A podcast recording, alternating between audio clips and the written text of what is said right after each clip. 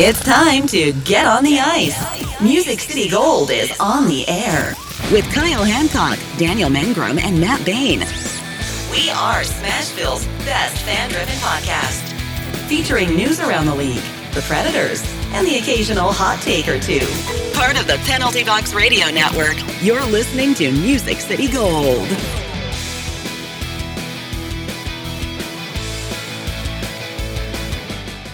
And welcome back, everybody, to another episode of Music City Gold on the Penalty Box Radio Network. We are brought to you by Seventh Element, and I'm your host, Kyle. With me, as always, is Daniel and Matt. Hello. Hey, guys. And joining us tonight for a very special but sudden appearance is Michael Gallagher of the Nashville Post. How you doing, Michael? Doing great. Got some some great stuff to talk about. I know it kind of like got everybody out of the blue. I was telling the guys before we started here that all the notes I have for tonight, basically, I just left outside in the car because if you haven't heard the news by now, the Predators have fired Peter Laviolette. I am actually very surprised that, that has happened because Poile's not one to fire his coach midseason. Yeah, it, it's 7:09 right now, and at 5:33, I text the group, and that had just broken. So, literally, this whole episode is now dedicated to a special firing Lavi edition and uh, everything is thrown out the window. So, um, yeah, I'm a little shocked that it happened right now, mid-season, after last week. The comments from David Poile, especially um, saying he was kind of, you know, like on the fan. You know, we have some soul searching to do, but I don't want to make a move yet. Well, man, it's it's pretty crazy how quick you know things change in this league. So, uh, Lavi's out and McCarthy, I might add, which, Which that- praises. yeah, that that's whatever. The ghost of uh, power plays past is now behind us, and uh, I, I mean they were a tandem, so you knew that that was coming if Lavi got fired. So uh, very interesting. It has been a crazy night seeing the reactions on Twitter for sure. Anything to add, Matt? No, yeah, I can't wait to get into it. This is something we've kind of seen uh, the writing on the wall coming, and uh, it's finally here. So uh, can't wait to delve into this one and talk about it. So that being said, Michael, you've heard our opinions. What is your take on this? okay, where do I begin with it? I think okay, first of all, good on David Poile. He he's been taking hits left and right on Twitter, which uh, granted David Poile probably doesn't care what people on Twitter say about him, but I mean he's been taking heat from Preds fans for the better part of a month now that oh David Poile doesn't care, he's not going to fire Laviolette during the season, he's going to let this drag out, and if they miss the playoffs, so be it, because cause it was all loyal Poile. He never fires a coach in the middle of the season because that's just not the way he does things, and I think the fact that Laviolette and McCarthy were let go right now, 41 games into the season, shows that David Poile wasn't going to settle for mediocrity because David Poile is the winningest GM in NHL history. He's he he is the opposite of mediocrity, and the way this came about, I mean, there's there, the thing is no one knows exactly how it came about, and there's a couple things running through my mind. I think the first thing is he went on the midday 180 four or five days ago and said, um, I'm not planning on making any coaching changes at this time. And then four or five days later, he fires his head coach and an assistant coach. So if if we were to take David Poile at his word during that time, obviously something happened between now and then to to spark that. Okay, I need to let him go. Maybe Anaheim was the last straw. I wrote my story on the post this morning that the Ducks were the last place team in the Western Conference, and they're they're the kind of team that the Predators should be burying by multiple goals, not coming back for multiple goals to try and beat them. Maybe Anaheim was the last straw. Um, there's also the possibility that Poile had in his mind, you know, to, to let go of Laviolette before the Winter Classic, and he was just waiting for all the stuff for the Winter Classic to happen and be over with. And he wasn't gonna he wasn't gonna fire him directly after that because they had some road games. He was gonna wait until the team was on their way home because David Poile's you know, he's not a jerk. He's not to fire a coach on the road, and, you know, pull a Gerard Gallant and leave him on the on the tarmac type type of thing. So that could have been a possibility. Or there's also a possibility that he could have went to to Laviolette and said, "Hey, Kevin McCarthy needs to go. I, I I need you to to fire him." And Peter Laviolette could have said, "Hey, let me think about it," or he could have said, "Absolutely not. That's my guy." And then his refusal to let him go, Poile could have said, "Like, okay, there's the door for both of you." I mean, there's there's a lot of different ways this could have came about, but I think you know they're they're 19 15 i think 19 15 and 7 they're sixth place in the division they're only what one point ahead of the blackhawks something had to be done and i think this was a good move for david poile I think it's just interesting. Perhaps time will tell. They might hold a press conference or whatnot tomorrow when they announce who the coach is going to be. But like you said, it's it's a signal. It's mixed messages from what he said. You know, not even a week ago, and then today to have totally the opposite. I am curious as to in, the inner workings of that, as to what was the straw that broke the camel's back, because he didn't even seem to give uh, any on that respect, and now it's totally different. I, I think we're going to find that answer. It just has to have a little bit of time. It's still fresh off the press right now. I think one thing that makes me curious is that I know that several of the media people throughout the early part of the season and towards the middle was pressing Lavi if he was worried about his job or not. And Michael, do you think at any point was Lavi actually worried about his job? Well, I think absolutely he was. I mean, look, a coach is never going to come out and directly say, "Hey, yeah, you know, David and I talked this morning. He said if I don't win some games, I'm in trouble. They're never going to openly admit stuff like that to the media because then it's just going to become a, a bigger circus and it's going to become a distraction. And the same thing with, with Poile. I mean, if they're asking him if he's if he's thinking about coaching moves, he's not going to tell the media, but like, yeah, you know what? Actually, you know, I've, I've had a, a checklist and Peter hasn't been checking those off, or you know, we're just not where we're at. So I'm I'm looking at some guys. Like they're never going to openly come out and admit that. Um, Another possibility is too, if if we are to take David Poile at his word, and we are to, to read into this a little bit, when he was asked on 104.5 when they said, "Are you?" What's the status for Peter Laviolette? David Poile specifically said, "I'm not looking at making any coaching changes at this time." That may be true. Peter Laviolette, uh, you know, David Poile might have decided to to let go of Peter Laviolette, you know, weeks ago, and it, and he could be telling the truth. He wasn't making any decisions on the coaching changes at the time because he may have already made those decisions. Cutler Klein and our group text pointed that out to us. And I mean, David Poile is a very calculated individual. You don't get to be the winningest GM in AHL history by by being stupid. He he may have already he may already have the next coach of the Predators already decided, and he just hasn't told us. So it's it's kind of to go back to your question. Even if if Laviolette was feeling any pressure or David Poile was thinking about a coaching change, the last people they're going to tell is the media. So I mean, I don't read too much into that stuff. It does seem a bit precarious that they're, hey, we're not thinking about doing this, and a couple days later they do the opposite. But honestly, with sports, I've come to expect the unexpected. It was interesting when they broke this. I was actually watching NHL live at the time, and Milbury went on this long rant about how he thought a lot of the centers are, quite frankly, underperforming for the Preds or just slouches, and they're not giving them effort. So, that being said, how much do you think this is on the team itself, or i.e., the players, or is it Lavi's system, which I know has gotten tons of flack over the last one to two months? So uh, I really don't know because you can't make the argument that you know you're you have a couple players out right now. I know Duchene's been out, you know, a couple games with illness, and Fabbro's been out, and you know the most recent one, Ellis. You have Sissons on the IR. So what is it that contributes, or is it a combination of all these factors? Yeah, it's definitely it's definitely a combination of things. It's not just one thing. The coaching's been bad. The defense has been bad. The goaltending has been bad. For the first time ever in the in the history of this franchise, the offense is not the problem, and the defense and goaltending is. I mean, you look at Pekka Rinne has an 896 save percentage. Juuse Saros has an 892. I don't think this team has ever had two goaltenders with with below 90 save percentages.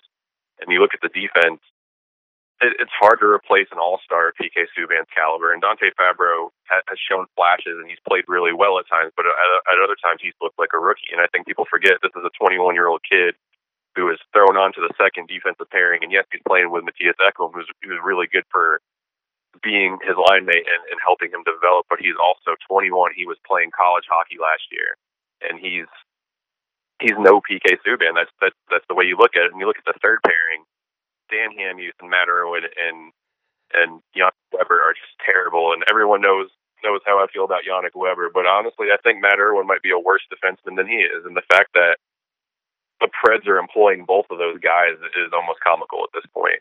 I think calling up Jarred Tinordi and Alex Carrier is a good idea. Maybe throw them in there. They they were really good as a defensive pair in Milwaukee. Maybe they'll pick a spark or something, or maybe you call up uh, Davies and see how he does. But the third pairing defense is is a Achilles heel for this team, and then the goaltending. There's just no there's really no rhyme or reason as to why the goaltending is bad. Ben Vanderklok has traditionally been a really good goaltending coach. Rinne hasn't really struggled. You know, you can attribute that to him being 37, but there's there's no reason why Juuse Saros should be struggling as much as he is. He, he's looked at as the future of this team, and and he's he's having a very underwhelming season. So it's it's a lot of the on the ice stuff, but I do think the coaching is just as much to blame for it. Peter Laviolette's a coach where his message runs stale after a few years. He, there's a reason why the guy never lasts more than you know four, five, six years with a team this is the middle of his sixth season in Nashville, and he's gotten released. So it's you kind of saw it coming because he, for whatever reason, he's really good those first three, four years. But you get to year five, and if he gets to year six, that's when the trouble starts, and that's just kind of how Peter Laviolette is. So one thing you mentioned uh, a second ago was on the defensive end of our system. So with the current injuries we have, last night we saw Josim Weber, and then we saw uh, Hamhuis and Irwin and then, if I'm not mistaken, on the second pair, it was Ekholm and Tinordi. Is that kind of just treading water until we get our guys back? I mean, I don't really put too much stock into that. Jarred Tinordi hasn't really had a lot of NHL experience. This is his first game or two with the Predators. It's it's going to be an adjustment. It's like, I mean, you look at when when teams make trades at the trade deadline and you bring someone in, and five games in, they're they're not producing, well, you got to give them time to gel with their teammates. You got to give them time to.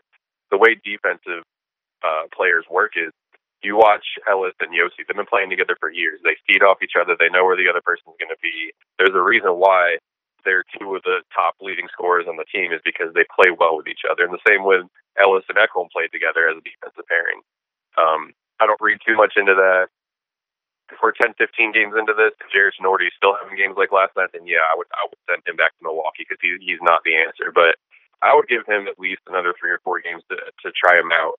He's he's like six five, six six. He's a big body defenseman. Um, but honestly, that's what the Predators have been missing is big bodies. They've been missing that physicality. They haven't really had that on defense, particularly since Shea Weber got traded. PK Subban was great, but he wasn't really a physical defenseman. He was more of an offensive defenseman.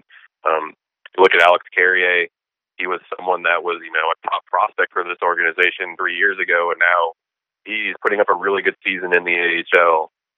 And now, if he's going to make it and stick with his team, this is going to be the year. I say you give him a couple more games, try him out, see how it goes. But that that third pairing of, of Dan Hamhuis and take your pick of Irwin or Weber is not going to cut it. And Hamhuis is, I mean, he's old. He's on the decline as well.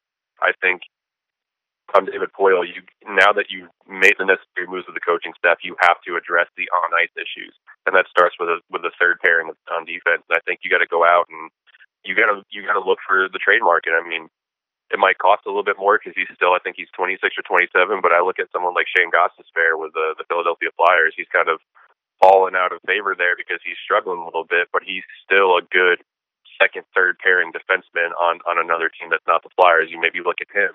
Um, I know the Capitals cut Madison Bowey. I would I would look at him. I mean, I know I don't I'm not big on going with retreads that other people that other teams cut or whatever, but he he's got to be at least a little bit of an upgrade over Irwin or Weber. So I mean, there's options out there. And then Buffalo, they just traded Marco Scandella, but they still have a bunch of NHL caliber defensemen. Maybe you look at Brandon Montour, you look at Colin Miller, you know, they're they're Buffalo needs top six forwards Kyle Turris has had a rocky year this year. Maybe you do a one for one Montour for Turris or something like that. I mean, there's options out there. David Poile, I think the next logical step in this is, is addressing that defense. The goaltending, I think, will eventually sort itself out, but the defense, you're not you're not going to make any noise in the playoffs with the six defensemen you have now.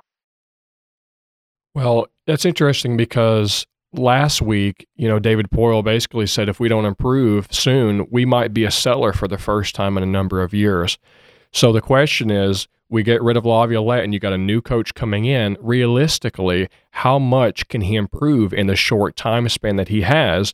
And do you think that the Preds will indeed be sellers because currently they're on the outside of the playoffs looking in? Or do you think with the new change in coach coming in that they might try to gas uh, the engine up a little bit more and try to get another player or two and make that last minute push like the Blues did last year to up their position and for the Predators to make the playoffs? Yeah, I mean that's an interesting question. I guess it all depends on who they bring in, who the next head coach is going to be. If he runs a similar system to Laviolette, where it's up tempo, fast paced, emphasis on offense, then obviously you're probably not going to make a lot of a lot of changes with the personnel because you have the team, you have the offensive skill set.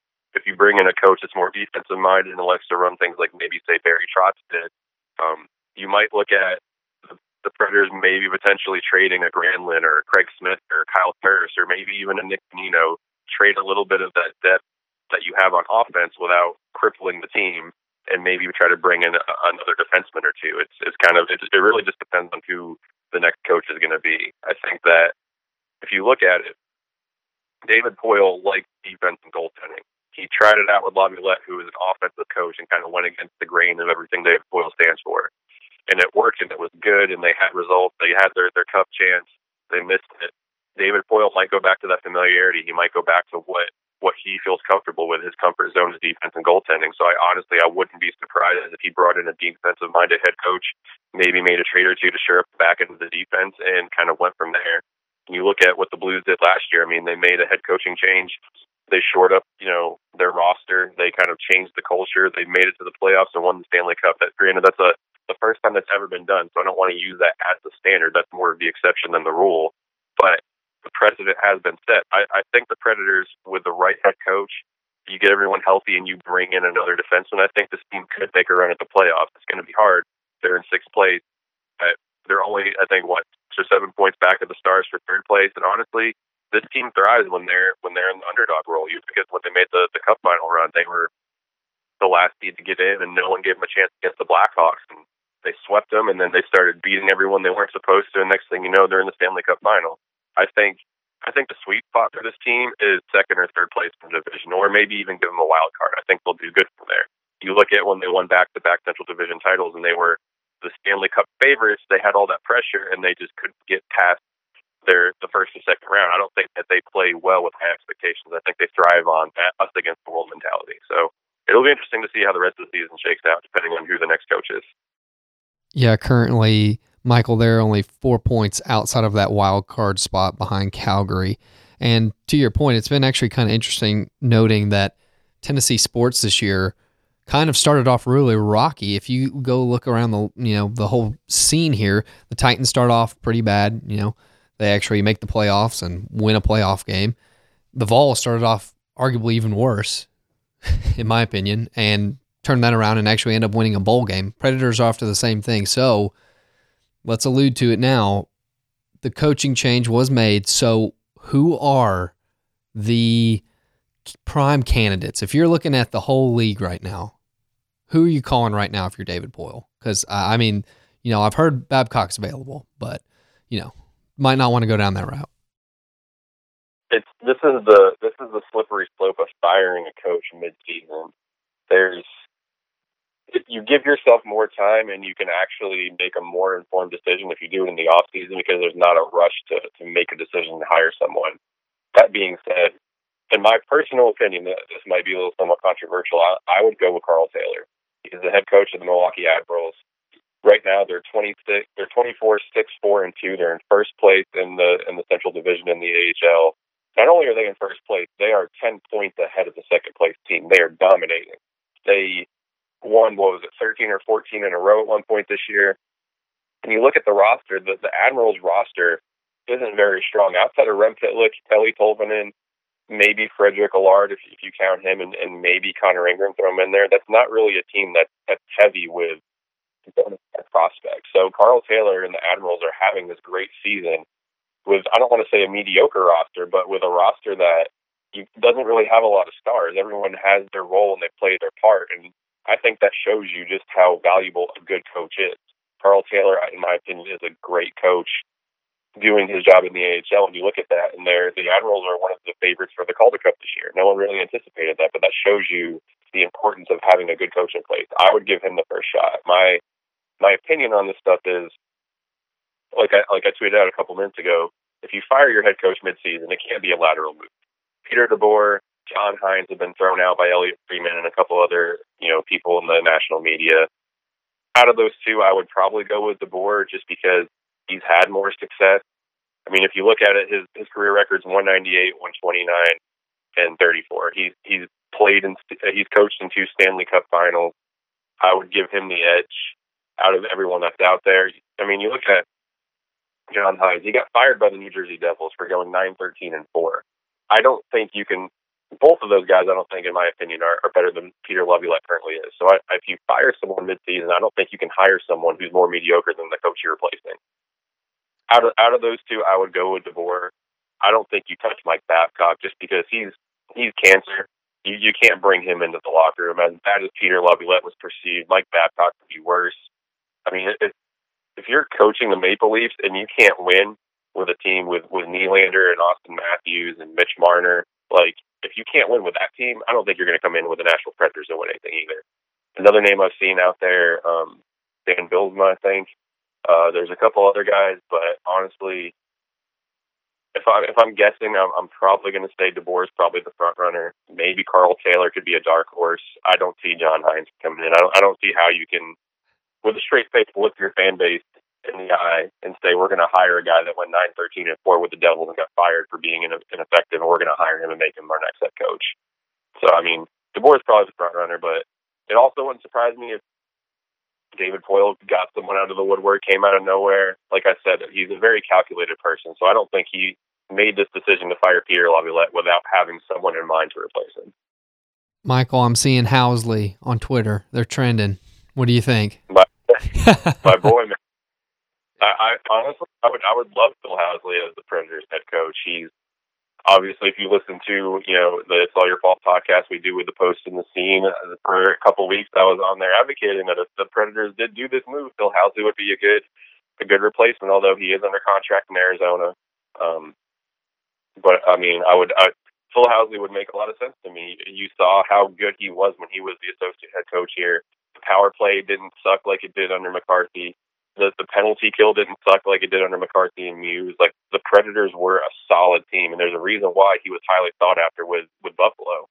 And the only reason he was fired in Buffalo is because him and Jack Eichel didn't get along. And if you're if you're going to pick between your young superstar first round draft pick or your head coach, you're probably going to go with your with your superstar with the head coach nine times out of ten. So it was politics that got him fired. But you look at Buffalo now; they're a playoff team this year with a roster he built. So I mean, if Phil Housley somehow, some way, did become the next head coach of the Nashville Predators, I think that would be a great move. Yeah, I actually was talking about earlier. Uh, we were looking at Twitter, and they're saying a press conference is going to be held at eleven forty-five tomorrow. Is that correct? That is okay. So uh, at this at this time, um, as we would say, the coach is a game time decision. So, do you anticipate a coach being named as you know the future Nashville Predators head coach, or more like an interim position? Because right now, currently, it's just the Dans. It's Dan and Dan, and uh, I mean, w- would it be more logical just to hand the torch off to them just for a few games until we can get a more permanent replacement in? I think the fact that they're holding a press conference, I mean, you're not going to hold a press conference to announce you're going to go with an interim coach. If they went with an interim coach, it would have been in the press release they sent us. Um, so the fact that they're holding a press conference. They've told the media to show up at this time of where it's going to be. I think they they have the the replacement. I think they're going to name him tomorrow. Um, I, I it's kind of like you know no no college draft pick ever holds you know a press conference to say hey I'm I'm returning to school. They usually send out a tweet for that. So the fact that there is a press conference, I think, shows that they have a replacement. We're probably going to meet him tomorrow, whoever he may be. Yeah, from what I'm seeing on Twitter, also Jeremy Gover also agrees with Poile that uh, the sentiment that Poile wasn't lying when he said he wasn't thinking about making a coaching change. He says that that was a calculated language, which Poile is very good at. So it's leaning towards uh, everybody's thinking he already has one picked out, possibly, and that was just him choosing his words carefully and not necessarily being misleading or lying about it, but that he he might in fact already have one named. Oh, 100%. David Poile is a very smart guy He's very calculated with the way he operates his team, the way he, he talks to the media. So I think he said that knowing full well the media was going to take it and kind of run with it, so to speak. But I think at that time, he either A, knew he was already going to fire Laviolette, or B, he already knew who he was going to who he was going to hire to replace Laviolette should that happen down the road. So David Poile, he's a very smart man. I think he he knows how to work the media over, and I think this is another example of it. Well, I want to take the uh, conversation uh, on the sidetrack real quick and that talk about our special teams. We all know that Dan Lambert was hired in for the Preds earlier this season to take over the power play and the penalty kill. And for the first month, it looked like it was actually going great. Special teams was rocking. And then we saw this just huge tank. And as of tonight, on Monday night, our power play is 24th in the league at 16.8%, and our penalty kill is 29th at 74%. With Peter Laviolette being gone, will Dan Lambert have the, I guess, freedom now to run the power play and the penalty kill more like he wants to? Because it seemed like that he was allowed to do it for a point, and then seeing the drop back down almost thinks it looks like it was taken away from him. Do you agree with that? Yeah, I mean, part of it is too. Dan Lambert came in, instituted a new system. It was more pass oriented, more precision passing. It was more of the Predators last year when they had their god awful power play. They would play tic tac toe and try to set up a perfect pass, and they they would if they got one or two shots off on a power play, they were lucky. Most of the time, they would they would end up with, one because they spent too much time trying to set up the perfect the perfect uh, shot. This year, when Lam when Lambert came in, he emphasized crisp, crisp passing, precision shooting, uh, you know, guys crashing the net. Arvidsson traditionally would go to the net and he would do his screen and his hop stuff. They took him away from that. They tried to get him, you know, firing more shots and stuff. They didn't have uh, Brian Boyle standing in front of the net to to screen the goalie, so they had to get more creative. And I think the reason why it worked so well in the first month of the season was because it was new. There wasn't a lot of film on it. No one really had, knew how to defend it because they weren't they were going with something that they'd never really done before once they started getting tape on how the Predators like to set up their stuff, you know, kind of where they would like to put people, who they who would be in the slot, and they the teams finally had some film on how to defend it. I think you saw the drop off, which is why I think in the first month of the season, the power play for the Preds was ranked like 15th, and now it's dropped off to 24th. Um, that being said, they are 24th on the power play. They were 31st last year, so I think I think it was like what 10.1 or 10.9 percent, or maybe maybe like right around 11. I'm not sure. It was really really bad. So going from 31st to 24th, I still think that's progress. Obviously, there's there's room to improve. There's room to get better. But I think part of the, pe- the problem with the power play is there's still this way of thinking where they're like, well, we have Ryan Johansen and Filip Forsberg and Viktor Arvidsson and Roman Josi and all these all these great players we don't really need to scheme. We can just put them out there, and eventually one of them will score. I still think there's a reliance on that where if the play breaks down or it doesn't happen the way they draw it up, they just kind of go back to that. And I think they need to get out of that mindset. Now that, you know, Peter Laviolette's been gone, you don't really know how the coaching duties are going to be split up. You would assume Lambert would still work with the power play, and you would assume Muse would take over the penalty kill. You really don't know. It kind of depends on, again, like I said, depends on who the head coach they bring in. If they bring in a defensive minded head coach, he might take over the penalty kill to try to get it back to where it is, and he might let Lambert and Muse kind of take over the power play. If it's an offensive minded coach, he might take over the power play and tell Muse and, and Lambert to, to take over the penalty kill. It might be a collaboration of all three working on both. I mean, never really know until the next head coach is named, but special teams is definitely an area the Predators need to work on because we're used to seeing them in the top, you know, five, ten in the penalty kill, around, you know, 15, 16, middle of the field when it comes to power play and they're they're not there on either of them. And it's kind of this is a very unpredator like season as far as you know stats and, and results have been. Yeah, looking at the penalty kill, even from last night's game, they were getting absolutely hosed by the Ducks, which is not a good sign. That and definitely was one of the final straws in Lavi's tenure here. So going back to kind of like the roster decisions that we were talking about earlier, if you could pick one player right now to trade or put on trade watch, who is it going to be? If I if I'm if I got to pick just one, honestly, and I, I hate saying this because I feel like he's rarely ever do I change my mind on a player, but he's really changed my mind on him, and that would be Kyle Turris. I feel like he's shown enough that he can still be a productive second line center on pretty much any other team in the league that's not Nashville. I think the fact that he's still kind of young enough to where he can bring back a decent return. But I mean, I, I like the example that they had earlier with uh, the Buffalo Sabres. You look at Montour, I think he's 27. Miller's 27, 28. They, the the Sabres have six or seven NHL caliber defensemen. Those are probably going to one of those two. They're probably going to look to trade and bring back a top six forward. Kyle Turris fits that bill. he he probably will bring you back the most um, in a, in a trade return. You look at Nick Bonino, he could be another option. He's the team's leading goal scorer, but this season's more of an anomaly than it is anything else. Nick Bonino's not going to go out and score you 20 to 30 goals like he's on pace for this season. He's he's the beneficiary of, of being on a better line than he probably has been in, in his national tenure. Um, I just don't know if he's going to bring you back that much just because he's older. Um, I don't think Craig Smith gets traded just because he's been with his team forever. You know what you're getting with Craig Smith. You know you're you can pencil him in for 20 goals. Um, other than that, I, I don't see any of the defensemen getting traded. I don't, I don't really see any of the other forwards getting traded either. I mean, maybe if you get desperate enough, you could trade one or two of them in a prospect and then like a, in a as part of a major trade. But honestly, I think Kyle Turris is probably the most likely to get traded if that happens. So, out of all the players that uh, have been on the ice here, you know, one really sticks out, and that has to be Josi. I mean, he's honestly been carrying this team. And if it wasn't for him over the past month or two, I, I think the Preds actually are in a way worse position than we we are. And Lavi probably even gets fired even before this because during that win streak he was smoking hot, and he's still continuing to be very consistent.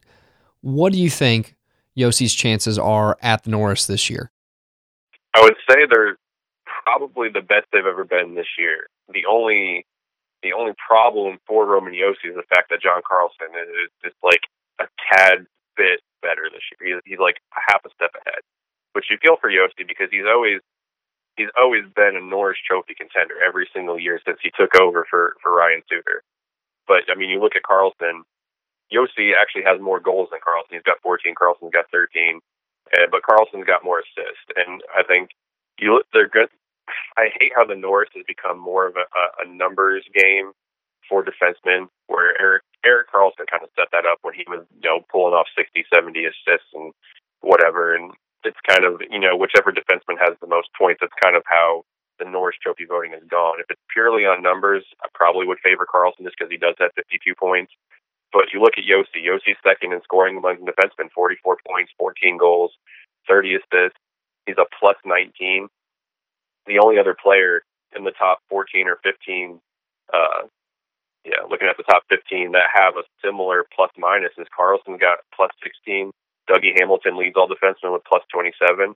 And then other than that, everyone else is, you know, average or negative. And Ryan Ellis at 14th in scoring, he's a plus 15. So usually Josi, uh, he's kind of, you know, he kind of gets screwed a little bit because he plays with some really good teammates, and PK Subban when he was here took away from some of the attention he got. But Roman Josi is having his breakout here.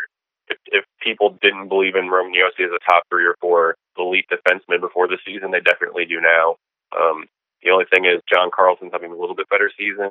He does play for the Washington Capitals. He is more known nationally than Josi. So if it shakes out, if everything shakes out the way it's going, I would say Carlson probably wins it by a hair. But I mean, if if Josi keeps going, he's on a, a ten game point streak. He just passed Shea Weber for the most uh, most games, most consecutive games with a point. So if he keeps it up and his point streak reaches 15 or 18 games and he passes Carlson, I I, I absolutely think this is Roman Josi's award to, to lose. Yeah, I will. Know, take this as note. Carlson seemed to get a majority of those points within the first two two and a half months. I I mean, he came out on fire. Um, I, I, think it was like he was actually setting like league records at that point, and he has drastically cooled off. So I think if it wasn't for that hot start, it would be a much closer race. And if if not for that start, I think Josi would honestly be in front of him right now. So I'm interested to see in about two months from now where the averages come in. So uh, I, I think it's going to be a real tight race in the end, but both of them are having extremely strong years. Yeah, I think Carl had 30, 35 points in like the first month, month and a half. It was crazy that for for any player to be on pace for that, let alone a defenseman, he's kind of tailored off and he's cooled off a little bit.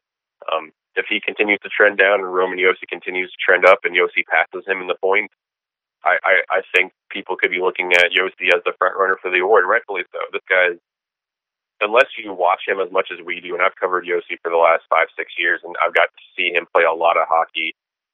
I don't think there's very many other defensemen I've watched play where I've been like, they're better than Roman Josi. Shea Weber back, you know, when he wasn't as old as he is now, I would I would say that about um, maybe Dougie Hamilton a little bit. Um, but other than that, I mean Erik Karlsson obviously, but other than that, Roman Josi is consistently always in the Norris Trophy discussion every year, and I, I think this might be the year when he finally breaks through that kind of glass ceiling that's been placed on him and gets the national attention he deserves. I mean, it took Pekka Rinne forever to win his Vezina Trophy, and when he finally did, it was like a weight was lifted off his shoulders, and he he finally earned you know that national recognition as the best goaltender in the league. I think this could be a similar season for Roman Josi with defensemen. All right, so Michael, the one of the final things we want to talk about with you here is the goaltending. So it's it's rough for a lot of people to see where Pekka Rinne and Juuse Saros has been this season. I know earlier you said that not a lot of the goals uh, goals are really on them. It's both with them and the defense as, as a whole. But um, December just was not a good month for them. On their statistics on 5v5, they each played, uh, Pekka Rinne played eight games, Saros played six.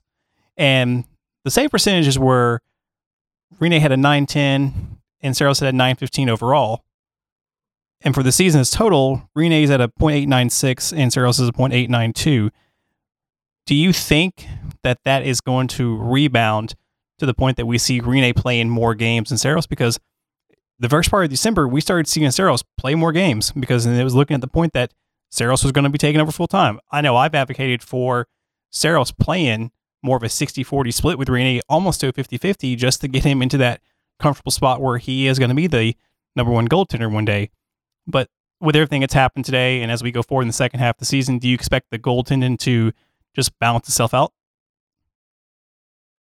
Yeah, I mean, if you look at it in the middle of the season when they were giving Saros more starts than Rinne, it was because it's kind of you know he was a hot hand at the time. He had a streak of what one, two, three, four, five, six, six games in a row where he gave up three goals or less, and he had you know a one goal performance, a shutout, um, and he was kind of he was performing really well after you know a really bad start in the first three or four games. And then Rinne had a rough stretch where he was giving up, you know, four, five, four, five, four, six goals.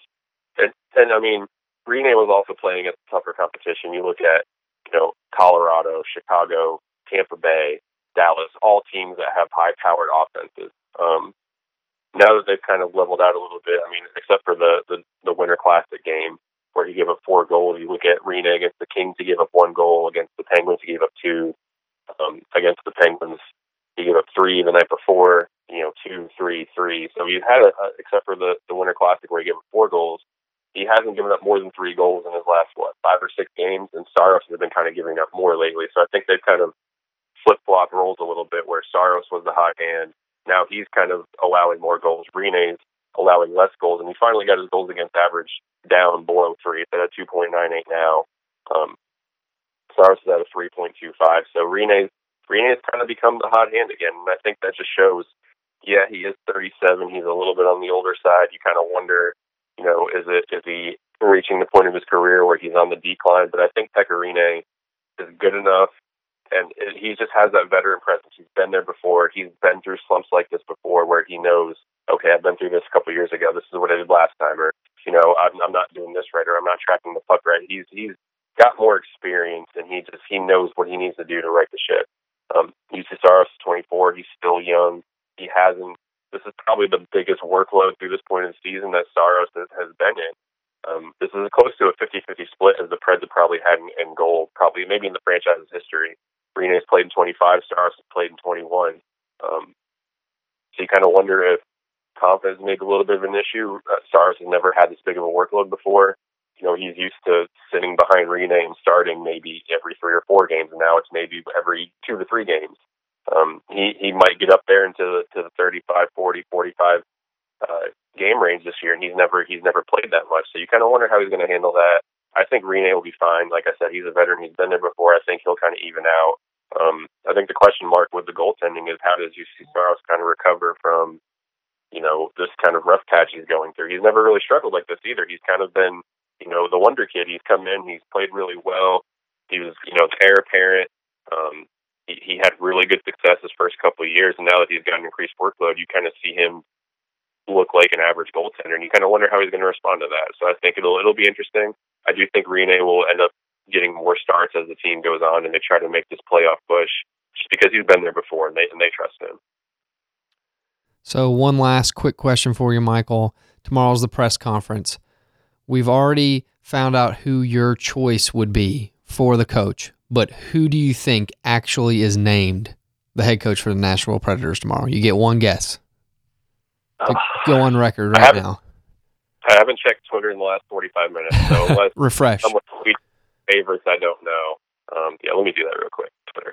Uh, honestly, if I'm if I'm going with my gut based on what I've heard and what I've seen, I, I if I had to guess, if money depended on it, I guess I would probably go with with Peter DeBoer just because he has the cup experience. You know, he's he's been a, a solid coach. He's had some good seasons with a couple different teams.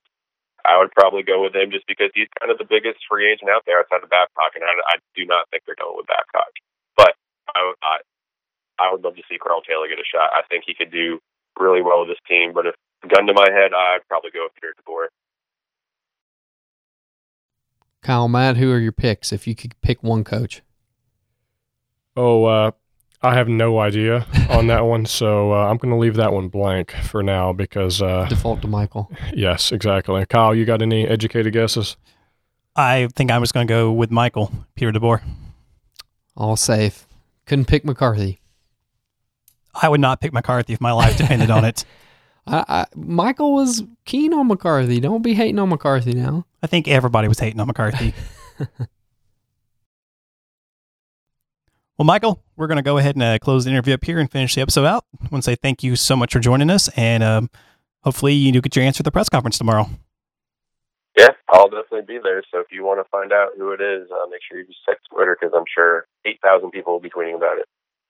Yeah, I haven't checked Pred's Facebook tonight, so I'm sure that is an absolute dumpster fire right now. Haven't even gotten on.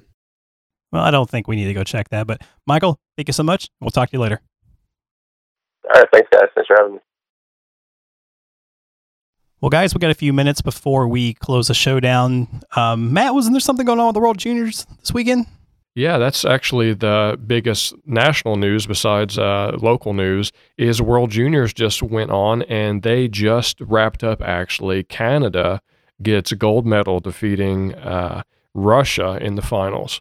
So uh, pretty interesting headlines actually throughout the whole tournament. Uh, the beginning of the tournament in the prelims, I think it's like the second game. Russia destroys Canada six to zero, handing Canada their worst loss in Team Canada history. But you know, Canada comes back and then faces them in the finals, beating them. I think the score was four to three, and uh, it's just pretty interesting. It was crazy.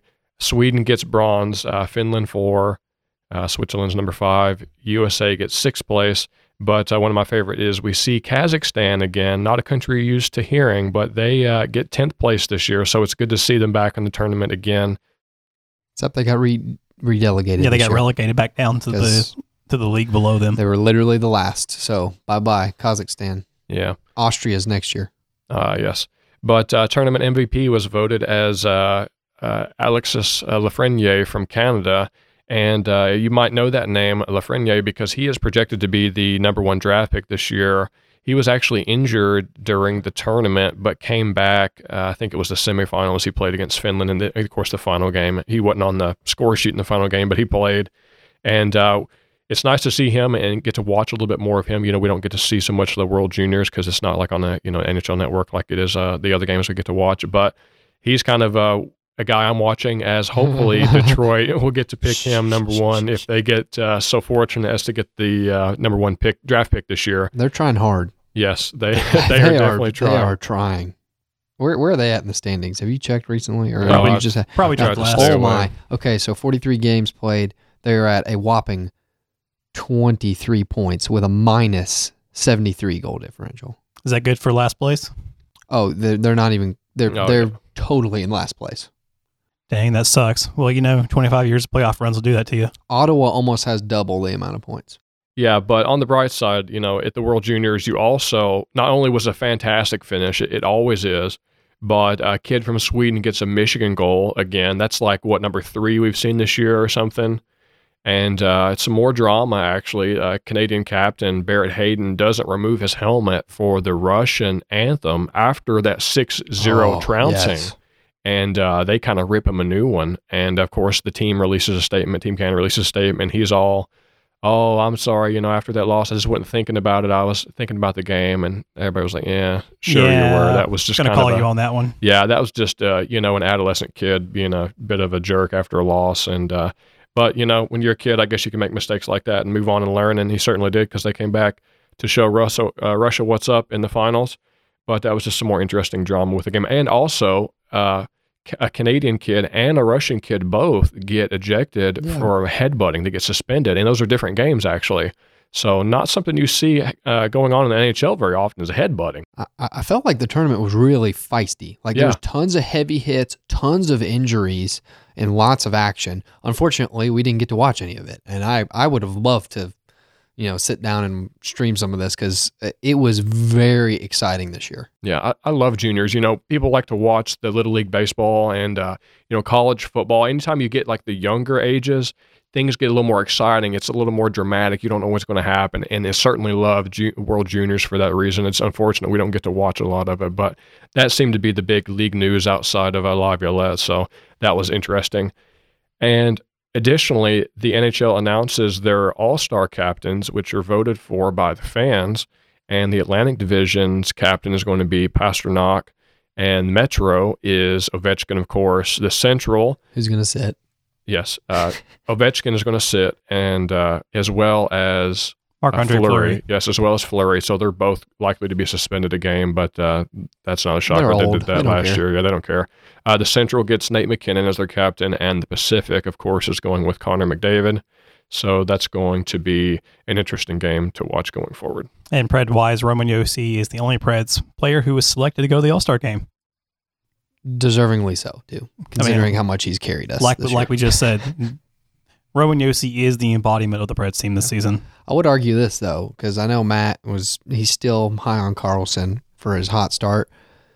Which person has meant more for their team so far this year? And I'm going to argue Josi for the Preds because of how bad Well, yeah, the I agree, rest of the performance has been. I agree with So, that, but it's it's not like a MVP voting here. But no, if I you mean, look uh, at the actual Norris voting, we mentioned it earlier in our interview. Uh, Carlson, even though the points are close, Josi has 14 goals, which is one more than Carlson. The points are fairly close, 52 to 44. But the voting is what's miles apart. Carlson garnered 90 votes and Josi only 53. So while their play might be close and the stats wise, the the votes are getting very heavily favored to Carlson, and we kind of talked about how that's due to players being owed it. It's their time, and it might be Carlson's year because he's had it coming, and it it might not be quite Josi's turn, so to speak, but you definitely can see a bit of a reflection in that with the voting by these uh, media writers. So pretty interesting to see at least halfway through the season. I think some of that's that hot start we were talking about, where he basically was setting almost NHL records for the first month and a half, scoring like I, I think it was over 30 points in the first month and a half, which is crazy considering how much he's tapered off since then. And that's why I'm interested to see the longevity of this race towards the end. Well, I really hope Josi gets it because to me, yeah, Carlson's good, but you know, Josi's been more consistent than Carlson has been this season. And uh, let's carry that on through the rest of the news and the milestones I've got. Uh, Vezina wise, actually, uh, Arizona's Darcy Kuemper is leading uh, the Vezina voting by far, or so far. Uh, Hellebuyck and Binnington are the others, but that's the Vezina so far. And if you look at milestones, kind of carry that to Pekka Rinne, he has actually had his 354th win, which makes him 20th all time in wins, which is a pretty good deal uh, for Pekka Rinne. Also, Marc Andre Fleury's uh, gets 100 more than that, 454, ties him for Cujo for six all time. And I've got a couple stats about Ovechkin, of course. It's not a proper stat sheet without Ovechkin. He uh, has 400, I'm sorry, he has 346 regular season road goals, which ties Marcel Dionne for sixth all time.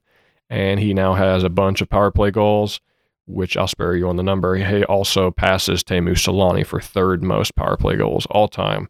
That's crazy. He, And- he's up there now. Oh yeah, in, in every category.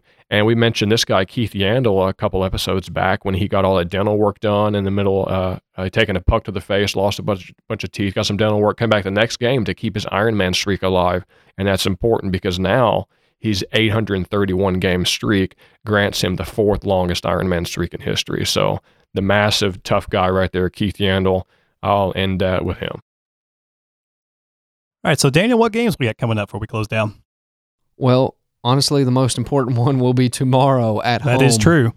against Boston, and we will patiently await the news conference at 11:45 to find out who the Nashville Predators' future coach will be. So that will be a key moment for us.